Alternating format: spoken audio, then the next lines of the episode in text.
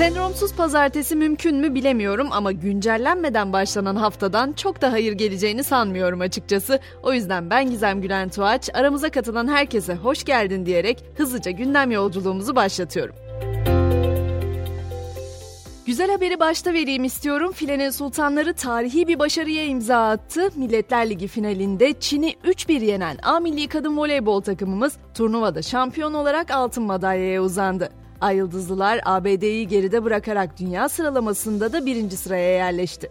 Keşke tüm haberlerin böyle olabilse ama hava sıcaklıklarının rekor seviyelere ulaştığı bu günlerde çok sayıda orman yangını yaşanıyor. Çanakkale, Mersin, Hatay yanıyor. Orman yangınları ile ilgili ekipler teyakkuzda ama neredeyse her gün yeni bir yangına müdahale gerekiyor. Avrupa Komisyonu Kopernikus Orman Yangınları Bilgi Sistemleri haritasında da Akdeniz ve Güney Ege'de birçok bölge çok aşırı tehlike veya aşırı tehlike olarak gösteriliyor. Birleşmiş Milletler Dünya Meteoroloji Örgütü ise 41 santigrat derecenin üzerine çıkan hava sıcaklığının önümüzdeki iki hafta boyunca Akdeniz bölgesinde, Kuzey Afrika ile Orta Doğu'da birçok yerde ve Türkiye'de etkisini sürdürmesinin tahmin edildiğini belirtti. Japon bir bilim insanı ise küresel ısınmanın etkileriyle mücadele etmek için dikkat çekici bir öneri sundu. Dünyanın yüzeyinin %2'sini beyaza boyamak. Biliyorum kulağa çok ütopik geliyor. Bilim insanları da bu önerinin yalnızca geçici bir çözüm olduğunu belirtiyor. Ancak oldukça hızlı ve etkili bir çözüm olarak görülüyor. Zira beyaza boyama yöntemiyle güneş ışınlarının yansıması artacağından yeryüzündeki sıcaklık artışının da kontrol altına alınabileceği belirtiliyor.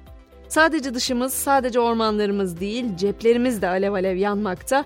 Akaryakıt ürünlerinin litresine 5 TL kadar ÖTV zammı uygulandı. Benzinin litresi 35 liraya, motorun litresi 34 liraya dayandı. Dün bütün gün konuştuğumuz bu ÖTV zammı için Maliye Bakanlığı iki sebep öne sürdü. İlki depremin yol açtığı ilave maliyetlerin bütçe üzerindeki etkisini bir miktar azaltmak, ikincisi ise ÖTV tutarlarının enflasyon karşısında erimiş olması. Geçelim eğitim cephesine orada da üniversitelileri yakından ilgilendiren bir haber var. YÖK üniversitelerde çift anadal ve yan dal programlarına düzenleme yaptı. Artık belirlenen programlara mahsus olmak üzere üniversitelerden talepte bulunulması halinde not ortalaması kısıtı aranmadan çift anadal ve yan dal eğitimi yapılabilecek. Uygulama 2023 YKS'den itibaren geçerli olacak. Bunun da altını çizmiş olayım. Gençlerden söz etmişken de sanal aleme uğramadan olmaz diyorum. Sosyal medyanın son gözdesi Threads'in Avrupa'da kullanılması tamamen yasaklandı. Avrupa Birliği'nin genel veri koruma yönetmeliği bireylere kişisel verileri üzerinde oldukça fazla kontrol sağlamayı amaçlıyor. Şirketlerin verileri nasıl topladıkları ve kullandıkları konusunda şeffaf olmalarını gerektiriyor. Hal böyle olunca da Threads bu yasalar yüzünden Avrupa'da henüz çıkış yapmadı. Çünkü Threads'in topladığı veriler endişe verici düzeyde. Uygulama satın alma geçmişinizden fiziksel adresinize, tarama geçmişinize ve sağlık bilgilerinize kadar çok çeşitli kişisel verileri topluyor. Bir de sosyal medyadan silinenler var. Mesela 5 kişiye mezar olan Titan denizaltısı faciasının baş aktörü Ocean Gate Expeditions. İnternet üzerindeki tüm izlerini silen ve web sitesini karartan şirket tüm sosyal medya platformlarındaki hesaplarını kapatarak ortadan kayboldu. Peki gerçek alemde neler oluyor? Bolivya'da saatlerce suyun dışında kalabilen, nefes alma şekli farklı yeni bir balık türü keşfedildi. 5 santimetrelik bu balık kendi isteğiyle suyun dışına çıkıyor ve saatlerce dışarıda kalıp nefes almaya devam edebiliyor. Araştırmacılar bu yeni keşfedilen balık türünün koruma altına alınması gerektiğini vurguluyor. Beyaz perdede ise artık grevi konuşuyoruz. Hollywood yarım asır sonra en büyük grevini gerçekleştiriyor. Senaristler ve oyuncular iş bıraktı biliyorsunuz. Setin durduğu ilk büyük prodüksiyonsa merakla beklenen Deadpool 3 oldu. Ve dünyanın en büyük nükleer füzyon roket motorunun inşası başladı. Mars'a seyahat süresini yarıya indirebilecek roket motoru teknolojisi Birleşik Krallık'ta inşa ediliyor. İlk kez duyanlar için şöyle açıklamaya çalışayım.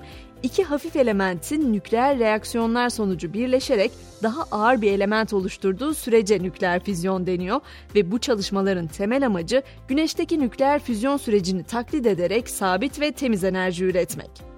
Hemen spordan notlarımı da ekliyorum. Fenerbahçe yeni transferi Dusan Tadic ile 2 yıllık sözleşme imzalandığını açıkladı. Futbolcuya 2023-2024 ve 2024-2025 sezonları için sezonluk 4,2 milyon euro ödenecek.